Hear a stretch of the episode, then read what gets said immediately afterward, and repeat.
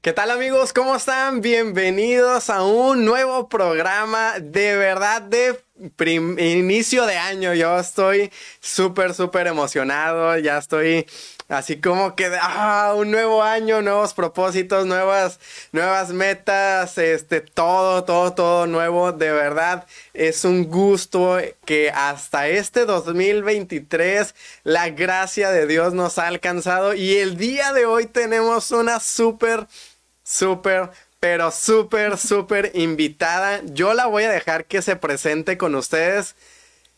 Bienvenida. Gracias, gracias. Hola, Dios les bendiga. Buenas tardes. Es un placer, es un honor, es un gusto poder estar aquí con mi amigo Joel. Eh, mi nombre es Ana Viviana Ramírez este, pues, ¿qué más puedo decir? Ella es líder juvenil eh, en, una, en una congregación. De hecho, por ahí trae el, logo en su, en su camiseta este, de la iglesia Zion. Este, o Iglesia Sion para los que no hablamos eh, inglés. es eh, líder juvenil, ella canta en, en, la iglesia y es una súper, súper persona de verdad tenía mucho, mucho tiempo queriéndola traer, pero por ahí, por cuestiones que después vamos a estar platicando, no se había podido, este, que ella estuviera el día de hoy, pero gracias a Dios que ya estás con nosotros, gracias a Dios que eh, saliste de esta, de esta etapa de, enfermedad, que saliste, eh, que ahora le estás dando la, gloria a Dios aquí. Este, de verdad, de verdad, Va, a ser una increíble conversación, así que les vamos a dar un par de, momentitos, de minutitos, de como lo quieran llamar. Compártelo con las personas que, te caiga mejor y con las que no te caigan bien, pues también compártelo de ahí. Eh, diles, hey, ahí les va el spam, ¿no es cierto? Compártelo, te vamos a dar un momentito porque sé que esta eh, plática va a ser de muchísima bendición para tu vida y sé que va a ser de más bendición para la vida de los demás. Así que te voy a dar un, un momentito para que lo compartas y para las personas que ya están este, listos, para las personas que ya lo compartieron, por aquí tenemos un poquillo de comentarios, un ratito más los vamos a estar leyendo. Eh, vamos a iniciar la conversación del día de hoy, pero así con todo de lleno.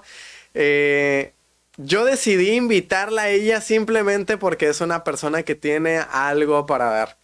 Simplemente porque Dios puso en mi corazón el sentir de, de que ella estuviera el día de hoy.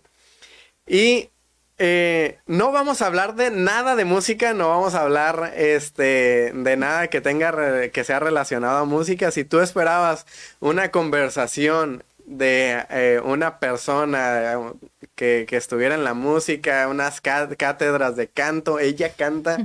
Este, si esperabas una conversación de este tipo, créeme que estás en el lugar incorrecto, pero no te vayas.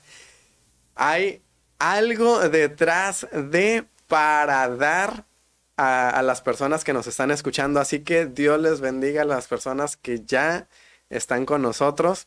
¿Y qué es esta super conversación?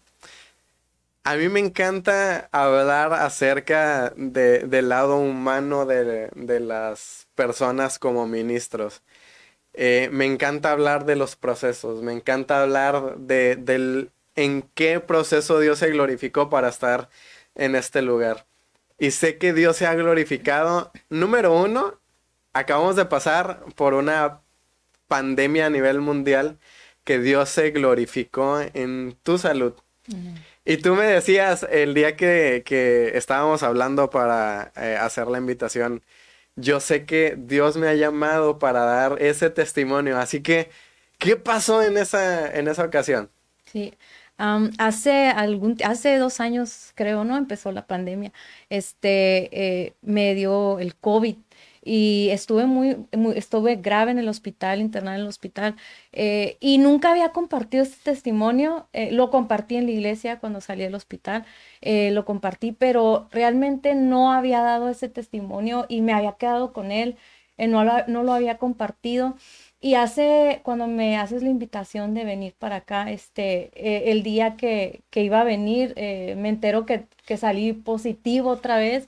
Entonces yo entendí, em, eh, te mandé un mensaje y el Señor te usó para darme una palabra de parte pues de Él y, y, el, y el Señor me recordó que Él había permitido enfermarme otra vez para poder recordar lo que Él hizo en, en en esa ocasión en mi vida. Yo he conocido a un Dios sobrenatural en muchas áreas de mi vida. Eh, estuve en las drogas y el Señor me, hizo libre de las drogas. Eh, tenía mucha amargura en mi corazón y el Señor eh, sanó mi corazón.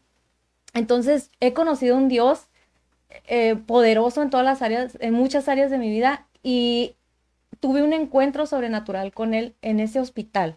Entonces, eh, yo me enfermé eh, y estuve muchos días enferma, no dormí durante un mes, todo un mes, no sé por qué, pero a mí el COVID me dio por no dormir y estaba en el hospital, muchas personas estuvieron orando por mí, pero cuando yo estaba ahí, es bien fácil eh, predicar, es bien fácil hablar, pero cuando tú empiezas a vivir un proceso, te das cuenta que que a veces predicamos nada más por predicar. Entonces, cuando lo vivimos es que podemos dar testimonio de lo que estamos hablando y se pueden ver los frutos de Dios en nuestras vidas. Entonces, en ese momento que, que entró al hospital, tuve un encuentro con Jesús, tuve un encuentro bien, bien tremendo, bien hermoso. Y en ese tiempo eh, que estaba en el hospital, eh, pues ya sabes, ¿no? Cómo, los tienen a uno solos. Eh, fuimos los, eh, fui de, la, de las personas primeras que, tuvo el COVID.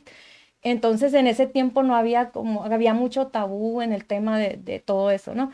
Entonces, cuando estaba dentro de, en el hospital, ya estaba cansada de, escuchar tanta mortandad, de mirar tanta mortandad estaba a punto de ser entubada, los, los médicos me decían, eh, si, no te, si no te recuperas, en, te vamos a tener que entubar. Enfermeras venían y, me decían, a veces, este, a veces eh, daban palabras, pues, y, se entiende porque cuando una persona trabaja en, en, la salud a veces es como bien fría, ¿no? Porque pues así se vuelve uno a veces.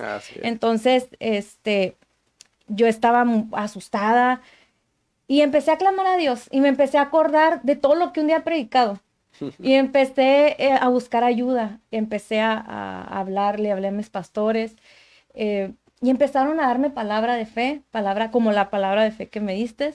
Este, y mi, fe se empezó a activar y en un momento abro la Biblia y empiezo a leer la parte donde dice eh, que Jesús sanó a Jairo eh, perdón, a la hija de Jairo, que Jesús levanta a la hija de Jairo, eh, que Jesús sana a la mujer de flujo de sangre. Hay una, hay una parte en la Biblia, hay una parte donde, donde relata que Jesús fue eh, caminando y fue sanando, fue liberando al, al endemoniado Gadareno. Entonces empiezo a leer y en eso me quedo dormida, me quedo dormida tenía ya, te digo, de verdad, no miento, 30 días sin poder dormir, no dormía para nada. Me quedo dormida y tengo una visión donde veo a Jesús entrar por la puerta del hospital, lo miro, miré su, miré su, no, no tengo palabras para describirlo porque es algo sobrenatural que tú no tienes palabras para describirlo, pero miro a Jesús como entra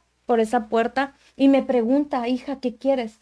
Porque sabemos que Dios sabe lo que necesitamos. Él sabe, Él, conoce la necesidad de nuestro corazón, Él conoce por lo que estamos pasando. Y me dice, hija, ¿qué quieres? Y yo le dije, Señor, quiero que me sanes. Y el Señor eh, Jesús pone su mano en mi pecho. Él pone, tenía días sin poder respirar con el oxígeno muy bajo y él pone su mano en mi pecho y me dice, hija, te doy otra oportunidad de vida. Cuando él me dijo, te doy otra oportunidad de vida, yo entendí que mi vida no me pertenece a mí. Claro. Que mi vida yo la vivo porque Dios tiene un propósito en mí y sentí como una demanda de parte de Dios, ok, me voy a volver a levantar, pero ¿qué voy a hacer con mi vida? Entonces, desde ese momento en adelante fue como un antes y un después de poder entender que si vivimos, vivimos para Cristo. En ese proceso pude entender lo que es ir en el valle de sombra de muerte y tener paz. y tener paz. Sí se puede tener paz. Yo recuerdo que en los momentos que me daba el ataque donde no podía respirar, eh, al principio fue de mucho temor, pero después, conforme pasó, pasaba el, tiempo, podía yo, yo cantaba mucho una alabanza en, ese, en esos días, eh, tú eres mi respirar. Y cuando tenía ese ataque de no poder respirar, cuando venía ese temor de que me iban a entubar, eh, yo cantaba esa alabanza y el Señor me daba paz. Entonces le doy gloria a Dios porque ahí pude conocer la, la, palabra, pude vivir la palabra donde dice que aunque ande en el valle de sombra de muerte, no temeré mal alguno porque Él me va a infundir aliento. Entonces pude entender, eh, pude vivirlo, que en medio aún de la muerte, en medio aún de ese valle de sombra de muerte, podemos tener paz. Y el Señor le plació darme una oportunidad de vida y ahora estoy aquí y tengo, créeme que tengo muy en cuenta lo que el Señor me dijo. Te doy otra oportunidad de vida y yo sé por qué porque Él me demanda, Él nos demanda. Así es. Este, nuestra vida viene con, con un propósito. A, veces, eh, en, yo, lo entiendo perfectamente, tú, conoces lo que Dios hizo en, mí eh, perfectamente, eh, pero yo, lo entiendo perfectamente desde esa perspectiva. Y a, veces personas que, que, no pasan por una situación de enfermedad o alguna complicación de familia, etcétera, dicen, no, pero es que Dios no te demanda absolutamente nada. Y de pronto es como que estamos bien tranquilos, de, no, es que si, si Dios no quiere que predique, pues no voy a predicar. Si Dios no quiere que haga esto, no, no lo voy a hacer. Si Dios no quiere, pero nos encontramos en Mateo, la gran comisión que dice, id a todo el mundo y predicar el Evangelio y bautizándolos en el nombre del Padre, del Hijo, y etcétera. Y, de pronto es como que abandonamos esa parte, ¿no? Ya cuando Dios te dice, ve por todo el mundo y predica el Evangelio, ya es una demanda. Independientemente si Dios hizo algo con tu salud, independientemente si Dios hizo algo en tu familia, independientemente si Dios hizo algo en ti, simplemente por su gracia y su misericordia, simplemente porque ahora somos sus hijos, tenemos esa eh, responsabilidad de predicar el Evangelio y más cuando Dios nos da una segunda oportunidad de vida. Te, te, entiendo perfectamente esa parte cuando Dios te, te dice, es que ya no vas a vivir para el mundo, sino ahora vas a vivir para mí, que esas son las palabras que todos los días resuenan eh, en mi mente cuando Dios me dio una segunda oportunidad de vida. Pero de pronto vamos por la, por la vida, de pronto vamos por eh, nuestra existencia y, y, a este punto quiero entrar de lleno. Cuando Dios nos llama, pero nosotros no queremos ser llamados. Cuando Dios nos dice, ve, pero nosotros no queremos ir. Cuando Dios nos dice, te di nueva vida para que vayas, no para que te quedes con ese milagro. Y lo digo para vergüenza mía porque en algún momento estuve, estuve en, ese, en ese punto de, no, yo, yo no quiero predicar, yo no quiero hacer esto, yo no quiero hacer lo otro, yo no quiero este, hacer absolutamente nada. Yo solamente quiero llegar a la iglesia, quiero tocar. Cuando me inviten a tocar, quiero salir a tocar.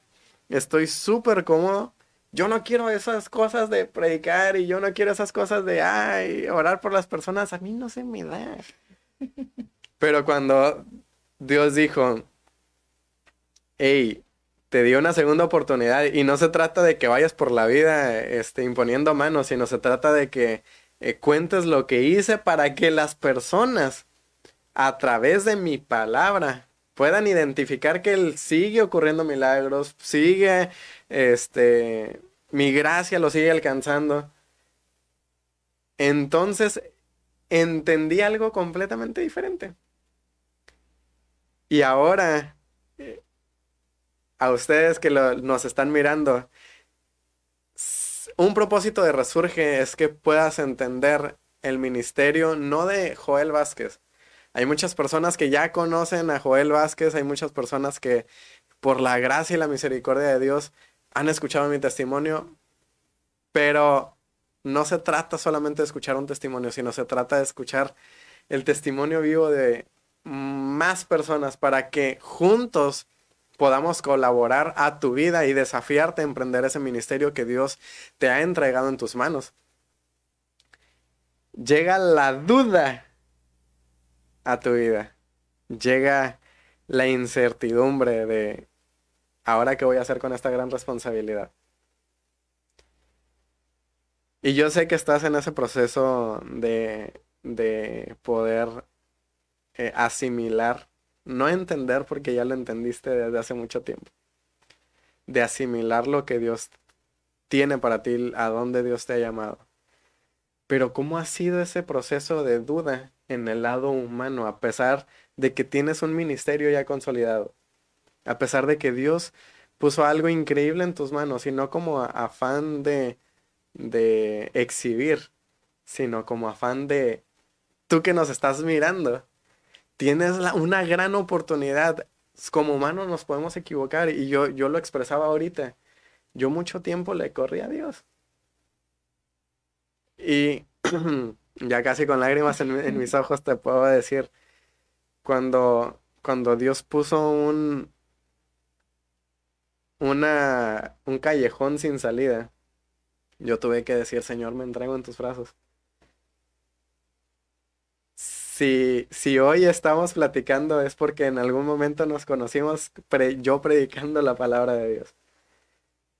Pero ¿cómo ha sido para ti la asimilación de que Dios tiene un ministerio diferente para ti? Ha sido difícil y ha sido un proceso como tú decías, muchos no queremos, muchos no queremos. Y cuando salgo de eso, yo entendí que, como, como decías, ya no vivo yo, Cristo vive en mí. ¿Qué es lo que quiere Dios que yo haga? ¿Por qué vine a este mundo? ¿A qué vine?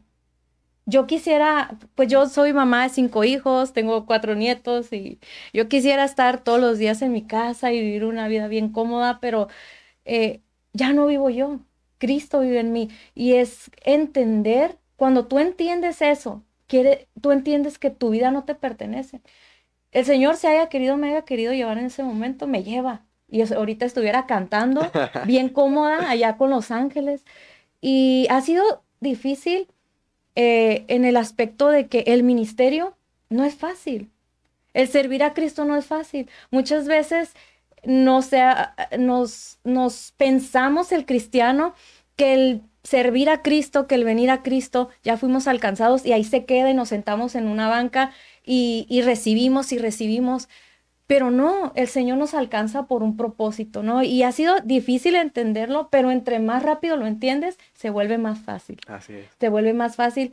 Yo no quería, ahorita estoy sirviendo en los jóvenes, yo estaba bien a gusto en la alabanza, eh, y ya tengo muchos años en la alabanza y el, y el Señor pues me llama eh, a servir con los jóvenes y, y es algo que yo no quería, que decía, yo no tengo la edad porque empiezan a venir, empiezan a venir dudas a tu vida, empiezan a venir, este, todo para que digas un no, ¿no? Todo, todo lo que oyes, escuchas, eh, lo que escuchas, lo que miras, lo, todo, no, tú no eres capaz. Eh, entonces, si han venido dudas, la edad, yo ya voy para el cuarto piso y digo, ¿cómo voy a estar sirviendo con los jóvenes si ya, ya, ya voy para 40 años? ¿Cómo voy a servir con los jóvenes si en mi casa eh, tengo jóvenes que todavía están en el proceso de ser restaurados por el Señor? ¿Cómo? Pero cuando tú entiendes lo que Dios ha depositado en tu vida y entre más temprano lo hagas, es más fácil. Si ha sido difícil, pero no hay nada mejor que servir al Señor. No hay nada mejor. He probado, hemos probado eh, de todo en este mundo y lo más hermoso que hay es vivir en el propósito de Dios. Y aquí estamos. Algo que, estoy súper, súper de acuerdo es, esta parte de poder realmente doblar tus manos, no en un aspecto de, de rendirte, sino en un aspecto de realmente someterte a Dios. y no, no, no estar debajo de, de eh, una autoridad, sino realmente de esta autoridad, de esta cobertura que solamente Dios puede dar y, que te puede eh, llevar a donde jamás has imaginado. Yo recuerdo una, una, y lo platicábamos eh, antes de, de, iniciar el programa. Yo no quería absolutamente estar en, esta, en este lugar. Yo no quería eh, estar frente a una cámara. Yo no quería eh, que las personas me conocieran en redes sociales. Yo no, que, no quería que me conocieran en ningún lado. Yo decía, no, eso de, de, las redes sociales es, es para personas que, que, no tienen nada que hacer. No, eso de, de compartir el evangelio eh, en la radio, en televisión, ah, eso ya es, para viejitos que ya, ya, ya, ya no tienen nada que hacer en su casa y tienen la necesidad de, de hacer algo, de sentirse útiles. Y ¡pum! Dios me trae ahora a compartir el Evangelio eh, en, en, este tipo de plataformas. Eh, incluso personas escuchándonos en otros lados de, del mundo y, de pronto recibir comentarios como, hey, la conversación que tuvieron el día de hoy fue de bendición a mi vida a tal grado de que ahora estoy emprendiendo el, ministerio que, que Dios tenía para mí.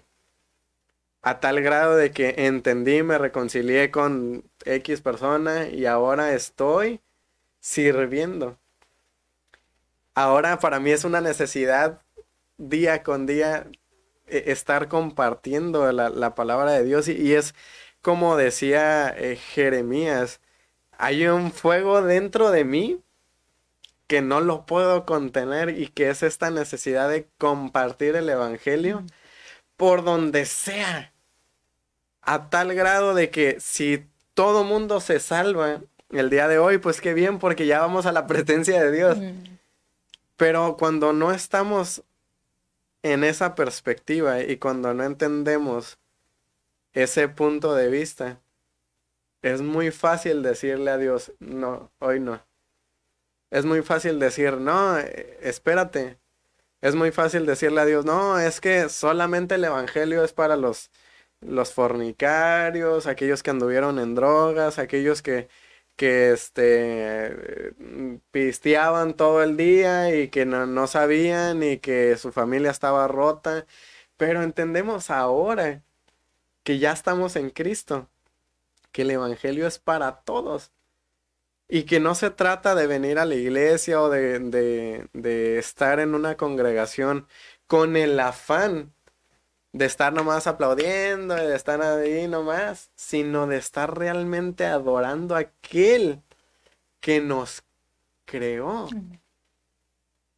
Y algo que, me, impactó increíblemente y te lo comentaba hace, hace unos minutos, es la manera que llevas al, a un ambiente de adoración genuino a la congregación sin afán de estar hable y hable y hable y hable y hable. Yo sé que te ha costado, yo sé que en algún momento me, nos lo comentaste a nosotros y que la situación en familiar estaba muy compleja. Y nos lo comentaste y lo comentaste públicamente. Pero quiero que me cuentes esa historia y quiero que le cuentes esa historia a las personas que, que, no, saben de qué estamos hablando. Eh, esta petición que Dios eh, respondió a, su familia, si no quieres decir este, personas terceros, sino realmente lo que sucedió en su familia. Bueno, Dios está haciendo la obra grandemente en mi familia, en mis hijos.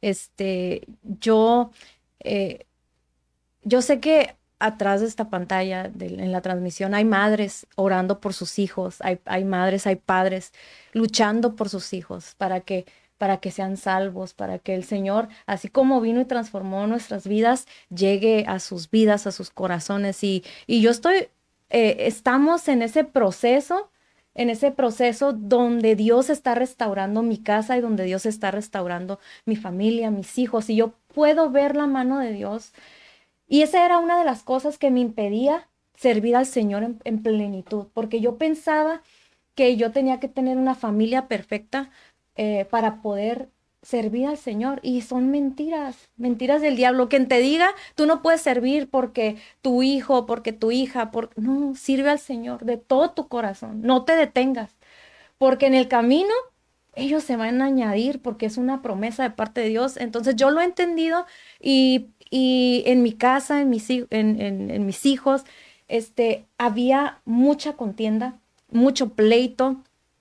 Mis hijos se peleaban demasiado al grado de, y lo voy a decir, y si me están oyendo, los amo, les mando un abrazo, un saludo, al, al, al grado de sacarse cuchillos, de ahorcarse, de muy una violencia muy fuerte en mi casa, muy fuerte, con mis hijos. Eh, un espíritu de contienda, porque sabemos que, que, la contienda, el enemigo odia a las familias. El enemigo odia a las familias. En cuanto yo empecé a servir al Señor, se empezó a levantar el infierno en contra mi casa, en contra mis hijos. Entonces, una madre, lo peor que puede mirar es ver a sus hijos en pleito. Es lo peor. Yo le digo al Señor, Padre, yo puedo soportar muchas cosas, muchas cosas puedo soportar, pero el ver a, mis hijos pelear, el ver a mis hijos perderse, el ver a mis hijos violentarse entre ellos mismos, es algo tan tremendo que me, de verdad, me, se me caía el pelo del, del, del susto, de la preocupación, de la tristeza. El Señor empieza a hacer la obra en ellos lentamente el Señor en su tiempo, Él empezó a hacer la obra en ellos. Él empezó a hacer la obra y ah, hubo un día donde, donde fuimos a, a una fogata donde estuviste predicando. Y ese día había un joven que no quería pasar a que oraban por él. Y ese joven pasó y era mi hijo. Y el Señor desde ese momento ha estado transformando su vida de tal manera con él y con los demás, de que hoy se abrazan. Este año nuevo que pasamos fue una cosa tan hermosa que no sé ni cómo explicarlo. Yo pude ver el fruto de las oraciones. A veces queremos ver a los queremos ver un cambio así radical y que de un día para otro vayan a la iglesia, que de un día para otro no sé, agarren el instrumento y empiecen a servir. Los pequeños detalles los valoro demasiado porque Dios me ha mostrado su amor en los pequeños detalles. Ahora te puedo decir que mis hijos no se pelean, que mis hijos se abrazan, que mis hijos se aman, que hay una unidad en mis hijos tan hermosa que, que, no la había visto antes. En este tiempo he podido ver, seis meses para acá, he podido, he podido ver la mano de Dios y he podido ver cómo ellos están más unidos que nunca, todos, tengo cinco, y los cinco están más unidos que nunca. Los cinco podemos convivir en una fiesta sin tener eh, sin tener el miedo de que se vayan a agarrar, sin tener el miedo de que, de que vayan a salir. Claro, a veces hay entre hermanos uno tiene roces, pero nada que ver con la violencia que había en mi casa, nada que ver. Y yo ahí puedo ver cómo el que yo siguiera sirviendo, aún porque había ocasiones y a muchas mamás que me pueden estar oyendo, yo te quiero decir mi testimonio, había ocasiones que yo llegaba de la iglesia de servir y yo no quería llegar a mi casa, porque mi casa era el campo de guerra. Mi casa, yo quería quedarme a dormir en la iglesia porque yo sabía a lo que me iba a enfrentar cuando llegara a mi casa. Pero no desistí. Hubo momentos donde he querido tirar la toalla. Hubo momentos donde dije, Señor, yo estoy ministrando a jóvenes. ¿Cómo puede ser posible que yo ministro a jóvenes y mis hijos, cuando llego a casa, esté viviendo toda esta violencia? Pero perseveré. Y yo te quiero invitar, eh, padre de familia, que perseveres en el Señor. No importa lo que tú estés mirando en tu casa, no importa lo que el panorama que tú estés viendo. Dios te dio una visión con tus hijos, Dios te dio una visión con tu matrimonio, Dios te dio esa visión. Cree porque la fe es la certeza de lo que se espera, la convicción de lo que no se ve. Eh, tú no lo estás viendo en este momento, pero en el espíritu, cuando tú sigues sirviendo a Dios, cuando sigues clamando por tus hijos, cuando sigues clamando por tu casa, cosas grandes están sucediendo, pero tenemos que ver los detalles de parte de Dios. Y yo he visto esos detalles de parte de Dios de una manera tan poderosa y no he dejado de servir ningún solo momento y te puedo decir, no para enaltecerme, sino porque el servicio a mí me ha ayudado a permanecer. El que yo sirva a Dios me ha ayudado a permanecer en sus caminos, me ha ayudado a permanecer creciendo, me ha ayudado a permanecer aún cuando en mi casa no miraban la salida, me ha ayudado a permanecer. Esa es una clave bien importante cuando tú estás esperando por tu casa, por tus hijos, sigue sirviendo. Hubo personas que me, que me dijeron que me, ¿cómo, ¿cómo esta hermana, si no tiene en orden su casa, cómo va a servir? ¿Cómo va a dar un consejo a los jóvenes? Sigue adelante, sigue adelante, sigue sirviendo, sigue perseverando, porque Dios se mueve cuando tú lo sirves de todo corazón. Él no se olvida de tus hijos, no se olvida de tu casa. Y yo he visto la mano de Dios. Yo sé que falta y no voy a descansar hasta ver cumpliéndose su la promesa y el propósito, porque mis hijos son unos adoradores y no voy a descansar hasta el día que yo me vaya. Esa es la encomienda que Dios me dejó. Es la encomienda que Dios te dejó, papá, mamá. Eh, predicarles con el ejemplo, porque sabes que yo quería, quería hacerlo a mi modo. Y en un tiempo los lastimé a mis hijos, a mis jóvenes. Los lastimé porque quería hacerlo a mi tiempo y conforme mis reglas y conforme mis leyes. Pero yo le pedí al Señor que me diera sabiduría. Y Él me ha dado la sabiduría y me ha dado el entendimiento para poder hacerlo en amor y predicarles con el ejemplo. Te puedo decir, y ellos, si están ahí, te pueden comentar. Yo no les, no les eh, doy bibliazos todos los días. Eh, cambié mi forma. Yo quise al principio darles de bibliazos y, y pues dura, ser dura. Eh, y el Señor me cambió mi forma y es donde empecé a ver eh, resultados. Yo no, ellos te pueden testificar que yo no tengo la Biblia bajo el brazo todo el día, nombre. En mi casa, o sea, no, soy yo. y ellos te pueden decir que les he predicado más con el ejemplo, con el servicio a Dios. Por eso yo te invito, papá, mamá. Yo sé que Dios te, da, te ha dado a ti la forma, la manera de cómo tú eh, hablarle a tus hijos, cómo tú, eh, de cómo tú eh, educar a tus hijos, pero pídele dirección y guianza a Dios. No dejes que otras personas te digan cómo hacerlo. Tú tienes el poder de entrar en la presencia de Dios y preguntarle, ¿qué hago en esta situación? ¿Qué hago si mi hijo se está drogando? ¿Qué hago si mi hijo está pasando por ansiedad y depresión? ¿Qué hago si mi hijo está eh, siendo violento? ¿Qué hay detrás de esto? ¿Qué puedo hacer? Y el Señor me ha dado herramientas para predicarles y en lo personal me ha dicho el ejemplo. Yo sé que cuando ellos me miran cantar en ese altar, yo sé que el Señor les habla. Yo sé que cuando ellos me miran hablarle a un joven que está pasando lo mismo que ellos, pueden ver a su mamá, cómo Dios la transformó porque ellos también me conocieron en, mi vida pasada y ellos saben cómo era yo y saben el cambio que Dios ha hecho en mi vida. Y, ellos están ahí en la promesa de Dios y sigo sirviendo a Dios entendiendo y reconociendo los detalles tan grandes que para nosotros son pequeños, pero porque nos acostumbramos a veces a ver los milagros de Dios en nuestra vida, que no vemos las cosas en las cosas pequeñas es donde tú te das cuenta el poder de Dios y la manifestación de Dios en la vida de, pues en este caso, de mi familia. Eh, a, veces eh, nos enfocamos a, oh, es que esa, esta persona está sirviendo y esta persona debe ser perfecto. Su, mundo debe ser perfecto, su...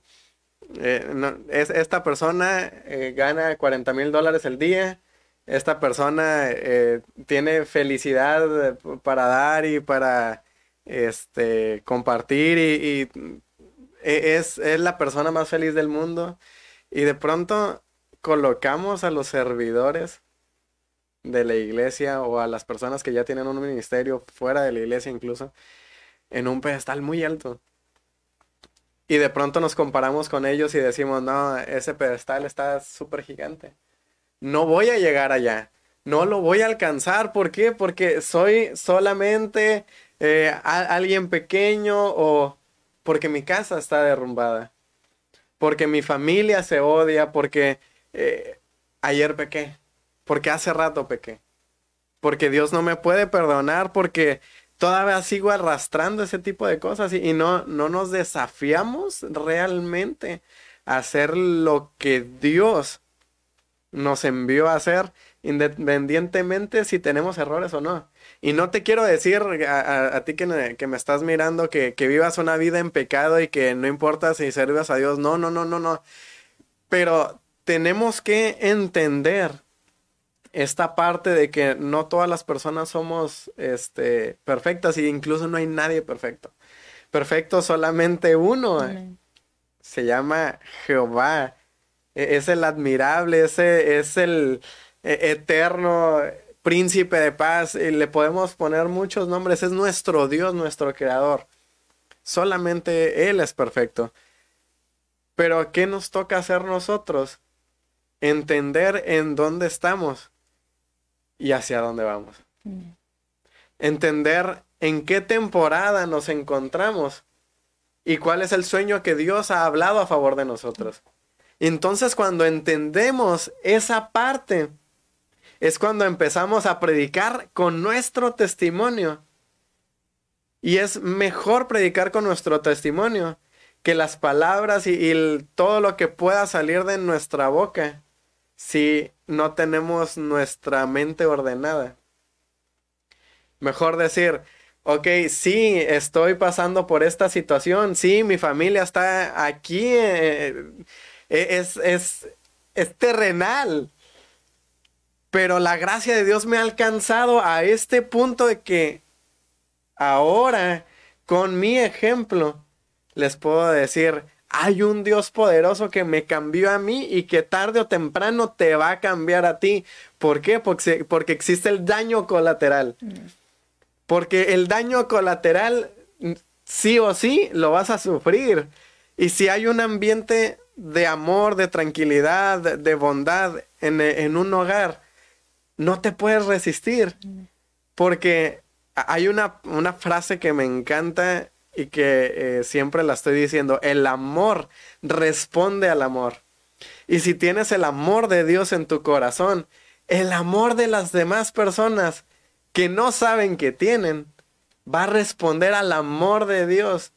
Y aunque a veces el amor se puede mirar como eh, frustración, como eh, un, un ambiente hostil, etcétera, etcétera, tarde o temprano, van a decir, hey, ese es el amor de Dios y yo lo quiero para mi vida, como daño colateral. Y dañó a mi alma a tal punto que ahora no puedo vivir sin el amor de Dios.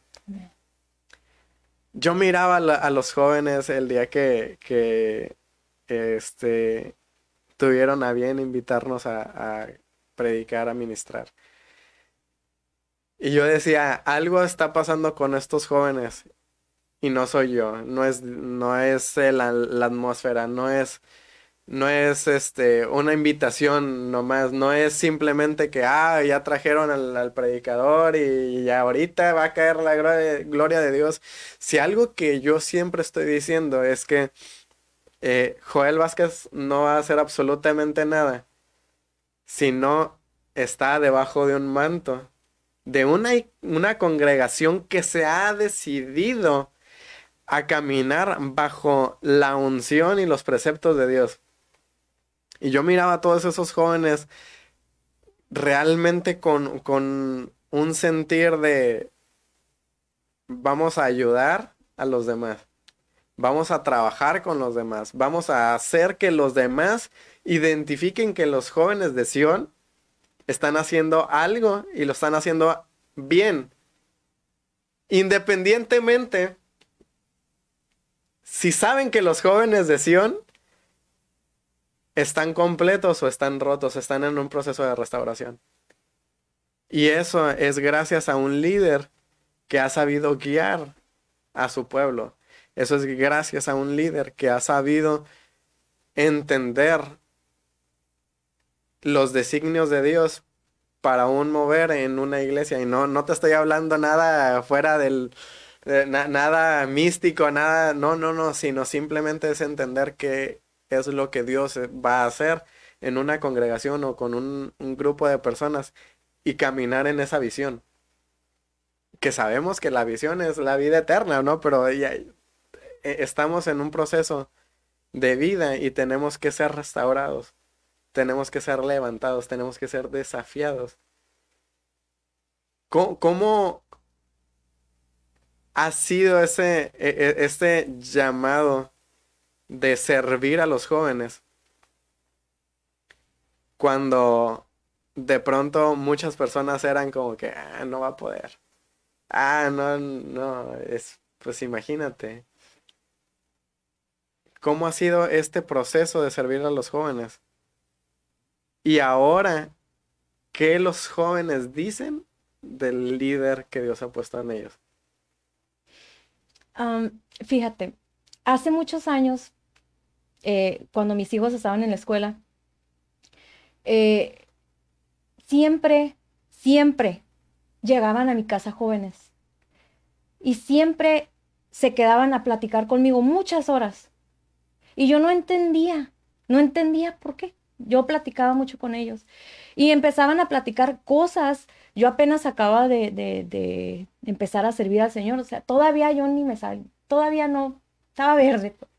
Y, y, y, siempre iban a la casa, se quedaban a comer, ya no platicaban con mis hijos, ahora se quedaban platicando conmigo.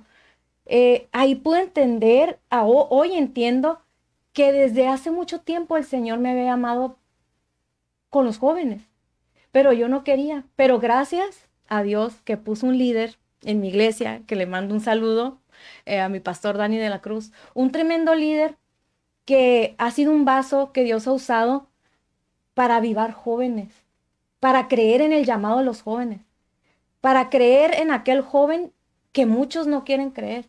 Y, y él creyó en mí. Hermana, dele con todo. Y yo no, no quiero. ¿Cómo? No quiero, yo estoy, como te digo, ya estoy vieja, ¿qué voy a hacer con los jóvenes? Pero desde que hace muchos años, desde que los jóvenes se sentían ah, conmigo aconsejados, siento que Dios me ha dado un espíritu de maternidad hacia jóvenes que aún teniendo padres se sienten huérfanos, que, ese, esa forma de poder aconsejarlos eh, viene de parte de Dios. Claro viene de parte de Dios, porque de mí, la verdad, son cinco, Señor, y tú me quieres dar un montón de hijos espirituales, espérate tantito. Eh, pero gracias a que Él creyó en mí y que creen los jóvenes, dele con todo, hermana. Y me ha dado la libertad para poder hacer con los jóvenes lo que el Señor ha puesto en mi corazón. Eh, y ahorita estamos empezando a resurgir de nuevo, estamos empezando a, a creer en el llamado de los jóvenes. No es fácil trabajar con jóvenes, no es fácil, los amo mucho, les mando un abrazo, ahí en Youth Tijuana, pero alguien creyó en mi pastor, que fue Jesús. Mi pastor creyó en mí, pero primero creyó Jesús. Y yo creo en los jóvenes. Creo que los jóvenes se pueden levantar. Creo que los jóvenes eh, tienen mucho potencial para dar pero falta quien los pueda dirigir, falta quien les pueda decir, quien los pueda empujar. Como tú me decías, qué hermoso poder ser ese vaso de que tú puedas empujar a una persona para que cumpla su propósito, para que cumpla su llamado. Eh, tengo un joven que te quiero platicar rápidamente, es un testimonio bien poderoso. Yo este joven lo conocí, yo vivía muy lejos de aquí y lo conocí cuando él tenía como 12, 13 años, allá donde yo vivía. Entonces, ese jovencito, duraba yo horas platicando con él, compartiéndole el amor de Dios, aún a pesar de que pues yo estaba pasando mis situaciones con mis hijos, eh, yo le compartí el amor de Dios y él se quedaba hasta las 12, una de la mañana escuchándome. Hubo un tiempo que él, que él eh, se fue a vivir a mi casa y a veces yo quería dormir, a veces me, me estaba quedando dormida, pero había en él un hambre por Dios. Y andaba, y hoy te lo puedo decir, andaba batallando con las drogas, eh, andaba batallando con muchas cosas. Y hace un tiempo cuando el Señor me mueve para, para digo el Señor porque el Señor me movió para acá, para, para Tijuana. Eh, cuando el Señor me mueve para Tijuana, él, pasaron muchos años, él se casa con una hermosa sierva de Dios, eh, él se casa y me lo encuentro después de muchos años, aquí en Tijuana me lo encuentro, sirviendo en la misma iglesia que yo. Wow. Y hoy está en la alabanza, es un tremendo siervo de Dios y puedo ver el fruto de Dios en su vida. Y es algo como que digo, Señor, gracias. Gracias porque me usaste, fuiste tú el que, lo, el, el, que lo hiciste, fue Dios el que lo hizo, pero Él necesita vasos que se dejen usar y que dejen esa, esa religiosidad, que dejen eh, a un poco de lado eh, el querer cambiarlo a tu modo, porque si hubiera sido en mi carne, mi modo, pues no lo hubiera hecho. Pero, pero ahora lo veo servir y puedo ver el fruto de las desveladas, desveladas que me daba junto con él. Le mando un saludo, tal vez ahí me está viendo. Eh, se llama Jonathan. yo quiero mucho a su familia y puedo ver el fruto, o sea, cómo Dios, cómo Dios desde allá desde allá, eh, me usó con este joven y ahora estamos sirviendo en la misma iglesia. Y digo, es Dios el que hace todas esas cosas. ¿Cómo puedo decir que no va a servir a los jóvenes? Es difícil, sí. Yo este, ayer platicaba con mi pastor y, le decía, ay, ¿no se podrá levantar otro líder? que por cierto nos está mirando. Ah, sí, un saludo. Pero es hermoso poder ver cómo Dios, eh, los jóvenes están en el corazón de Dios. Solamente falta alguien que cree en ellos.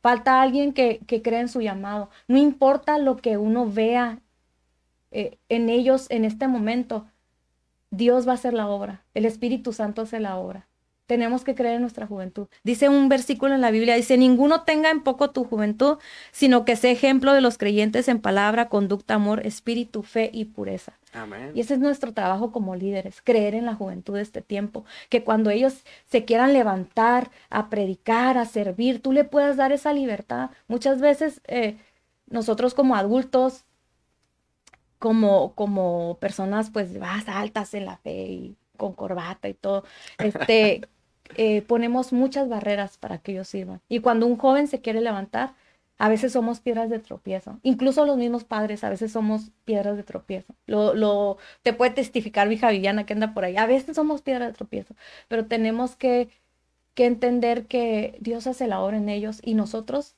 no tenemos que liderarlos conforme a nuestra carne, conforme a lo que nosotros pensamos, no conforme al Espíritu Santo. Y va a haber muchas estrategias que Dios va a usar va a haber muchas estrategias.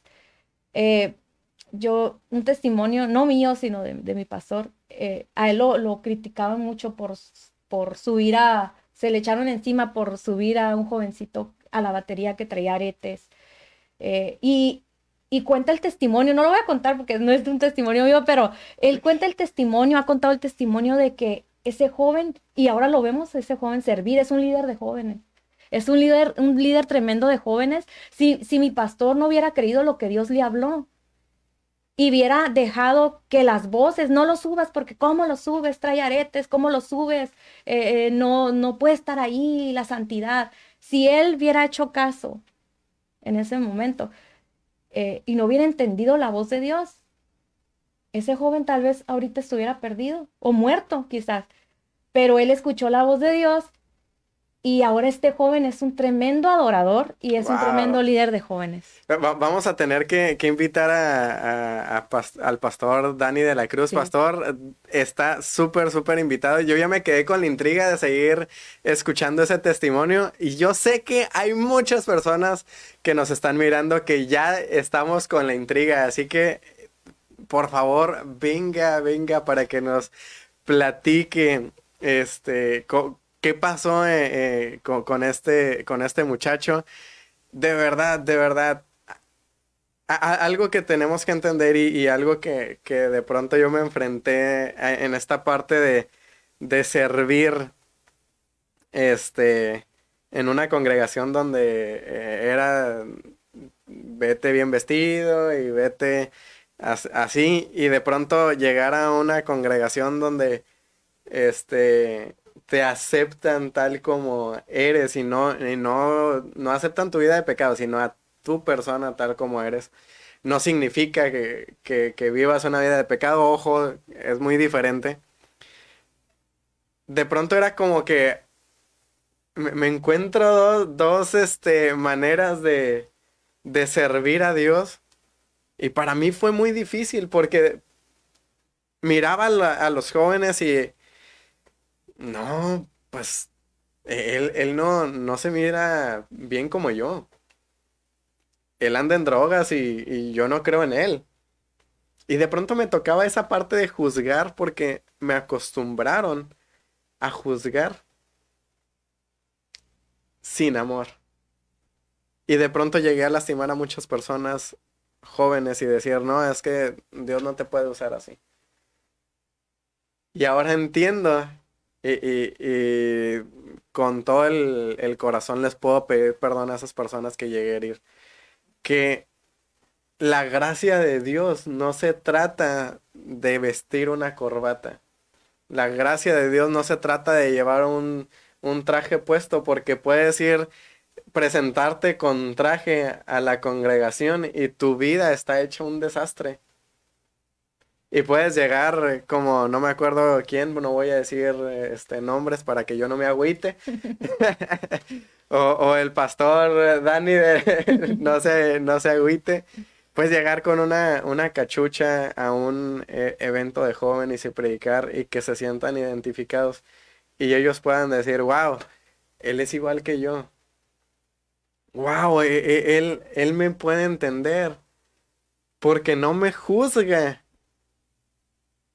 y, y me puede guiar con ese amor que Dios le ha dado y ese entendimiento que Dios le ha dado y me puede apoyar de una manera completamente diferente y wow, e, es esa, esa parte y esa estrategia que Dios les ha dado como iglesia, porque sé que es como, como iglesia, es, es completamente genial porque eh, para empezar están en una zona estratégica la iglesia.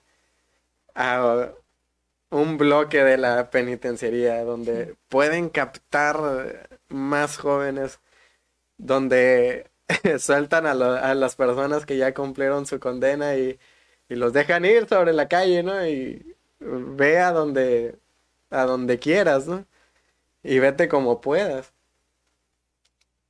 Pero entender que hay que apoyar a los jóvenes antes de intentar cambiarlos sobre nuestras fuerzas es algo que viene de parte de Dios es algo que realmente Dios lo ha puesto y, de verdad lo, bendigo sus ministerios, bendigo la iglesia eh, en donde están. Dios les añada aún más. Que sé, sé que muy pronto van a... Y, lo dije esa vez que, que, me tocó estar con ustedes eh, ministrando sé que muy pronto van a, esta, esas sillas van a quedar cortas y que sé que muy pronto esta iglesia se va a convertir de una iglesia de, de personas que nadie conoce a personas que están haciendo algo y que son conocidas por trabajar para la obra de Dios y que son conocidas por ir por las personas que nadie quiere. Por ir por las personas que nadie quiere restaurar. Por ir por las personas que, que todo mundo juzga y que nadie se atreve a, darle la mano y decir, hey, ven, este es el Evangelio de Dios. Muchas veces criticaron a Jesús por sentarse entre este, prostitutas y ladrones. Pero lo que no sabían es que Él les estaba compartiendo el amor de Dios para que entonces el amor que Él ponía en ellos y el Evangelio de Dios pudiera impactar sus corazones y ellos solitos tomaron un rumbo completamente diferente con la decisión que había puesto en ellos. Y de verdad, de verdad, los bendigo. Eh, ya, se nos está yendo el tiempo, no quiero este eh, tomar, tomar más tiempo, pero sí, sí, este, sí me gustaría hacer hincapié en algo, eh, y no yo, sino quiero que tú lo hagas aquellas personas que nos están mirando y que por algún momento fueron heridas o que no se han decidido al ministerio que Dios puso en sus manos, el tiempo es tuyo. No te voy a dar, mm, no te voy a decir cinco minutos, diez minutos, sino simplemente un consejo. Si te tardas media hora, el tiempo es tuyo. si te tardas una hora, el tiempo es tuyo. Si te tardas lo que te tardes, pero que puedas aconsejar a esta juventud que nos está escuchando y sé que Dios tiene algo para ellos. Y que los puedas desafiar con la palabra que Dios puso en tu corazón. ¿qué les dirías? Para empezar, ah, yo te quiero decir, te quiero invitar. si en tu vida tú has sentido algún rechazo de parte de nosotros como adultos jóvenes, o tal vez un adulto que ha, que ha venido batallando con, con rechazo, con se te ha sentido lastimado, no sé, por, por la iglesia, por tus padres. Quiero que sepas que todo lo que tú pases es un es obra para bien. Y dice su palabra, que todo obra para bien para los que conforme a su propósito somos llamados. Cuando una persona se levanta contra ti, cuando tú no entiendes por qué está siendo herido por las personas que tuvieran que darte la mano, tuvieran que levantarte, si tú has pasado por esto, todo tiene su razón. Y yo lo miro y lo he puesto en práctica en mi vida, lo miro como una oportunidad de aprendizaje, una oportunidad donde Dios a través de las personas nos puede llevar a un nuevo nivel, nos puede llevar a un nuevo crecimiento, nos puede llevar a ser humildes, porque nosotros también en su momento hemos sido vasos para herir a las personas y hemos sido utilizados por el diablo, por Dios, pero obrando para bien. Entonces, todo lo que ha venido a tu vida a querer quitar el propósito y el llamado de tu vida, al querer lastimar tu corazón, entrégaselo a Dios. No hay cosa más hermosa que poder venir delante de Dios y decirle, ¿sabes qué, Señor? Me siento herido, me siento lastimado. Ayúdame, sáname, perdóname. Y tú empiezas a mirar primeramente con misericordia a aquellas personas y entender que todo lo que pasó fue por un proceso, fue una escuela, fue un aprendizaje.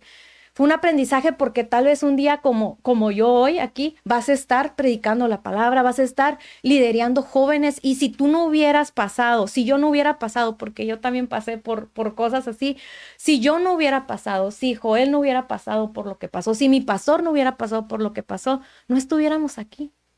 Fue un aprendizaje y si tal vez si no lo hubiéramos pasado, fuéramos personas orgullosas, sin humildad, y no pudiéramos entender aquella persona que está en drogas, aquella persona que está en una enfermedad, aquella persona que fue herida. No lo pudiéramos entender, pero hoy lo, lo podemos entender y podemos ver que gracias a que pasamos por eso, podemos decir que hay un Dios que sana, un Dios perfecto que somos seres humanos imperfectos y que nos bastamos de su gracia porque su poder se perfecciona en medio de nuestra debilidad.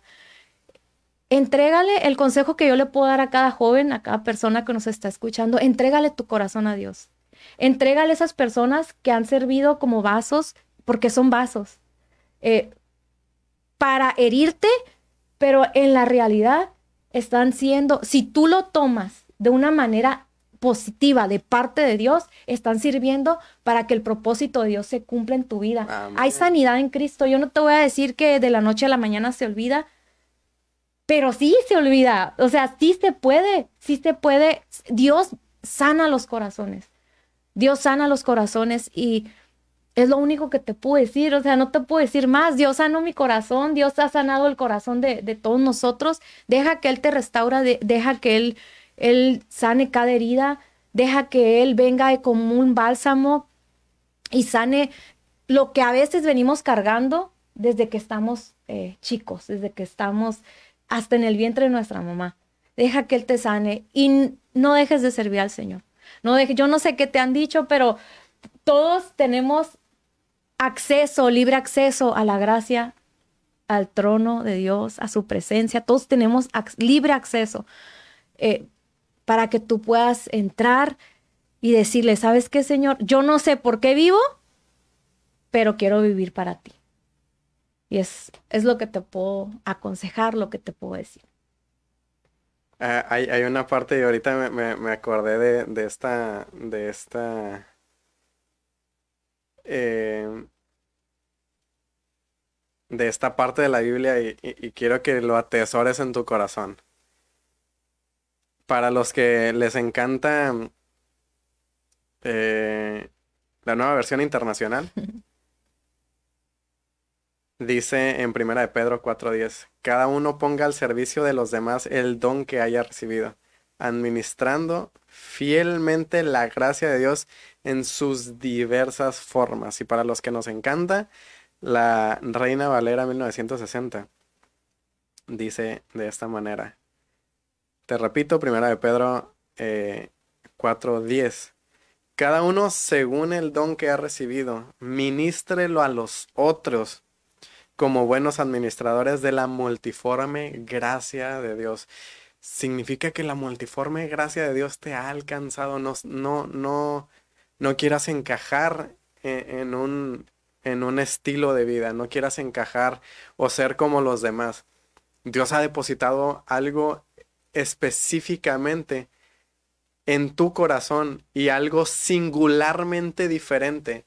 Cuando aprendes a trabajar con lo singularmente diferente que Dios puso en tu corazón, entonces empiezas a fluir de una manera completamente diferente y aprendes a que vas a impactar los corazones de aquellas personas que Dios había puesto para que sean impactadas con tu palabra. Además, Dios siempre va a hablar a través de ti. Dios siempre va a dar de su gracia para que cuando tú hables, lo demás ocurra como por arte de magia. Lo demás ocurra como si fuera algo sencillo. Gracias por prestarnos tus oídos, gracias por prestarnos eh, un momento para que esta conversación eh, llegar a, a, tantas personas. Gracias. De verdad, si algo te, te podemos pedir es que sigas orando por el ministerio de nuestra hermana Viviana y por su congregación, que tienen un trabajo increíble.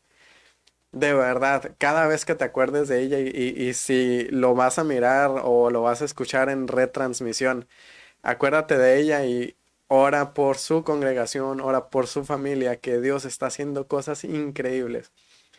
Y a ti que fuiste desafiado el día de hoy, te invito a que no desistas, a que no quites el dedo del renglón, que tarde o temprano vas a llegar a un punto que vas a decir, ha valido la pena. Y aún puedo decir que va a seguir valiendo la pena porque hay ese fuego en mi interior que no se puede apagar, que Dios ha depositado. Así que muchas gracias por escucharnos. Nos vemos en una próxima emisión. Eh, por ahí te vamos a dejar este, nuestras redes sociales. Te vamos a, contactar con Viviana si quieres invitarla a predicar o este, a un evento de jóvenes. Se me queda mirando así como que no, no, no, no, no. No, pero de verdad, de verdad, muchas gracias, muchas gracias por escuchar esta transmisión. Nos vemos en la próxima emisión aquí en tu programa Resurge por Alcance FM. Dios te bendiga. Hasta la próxima.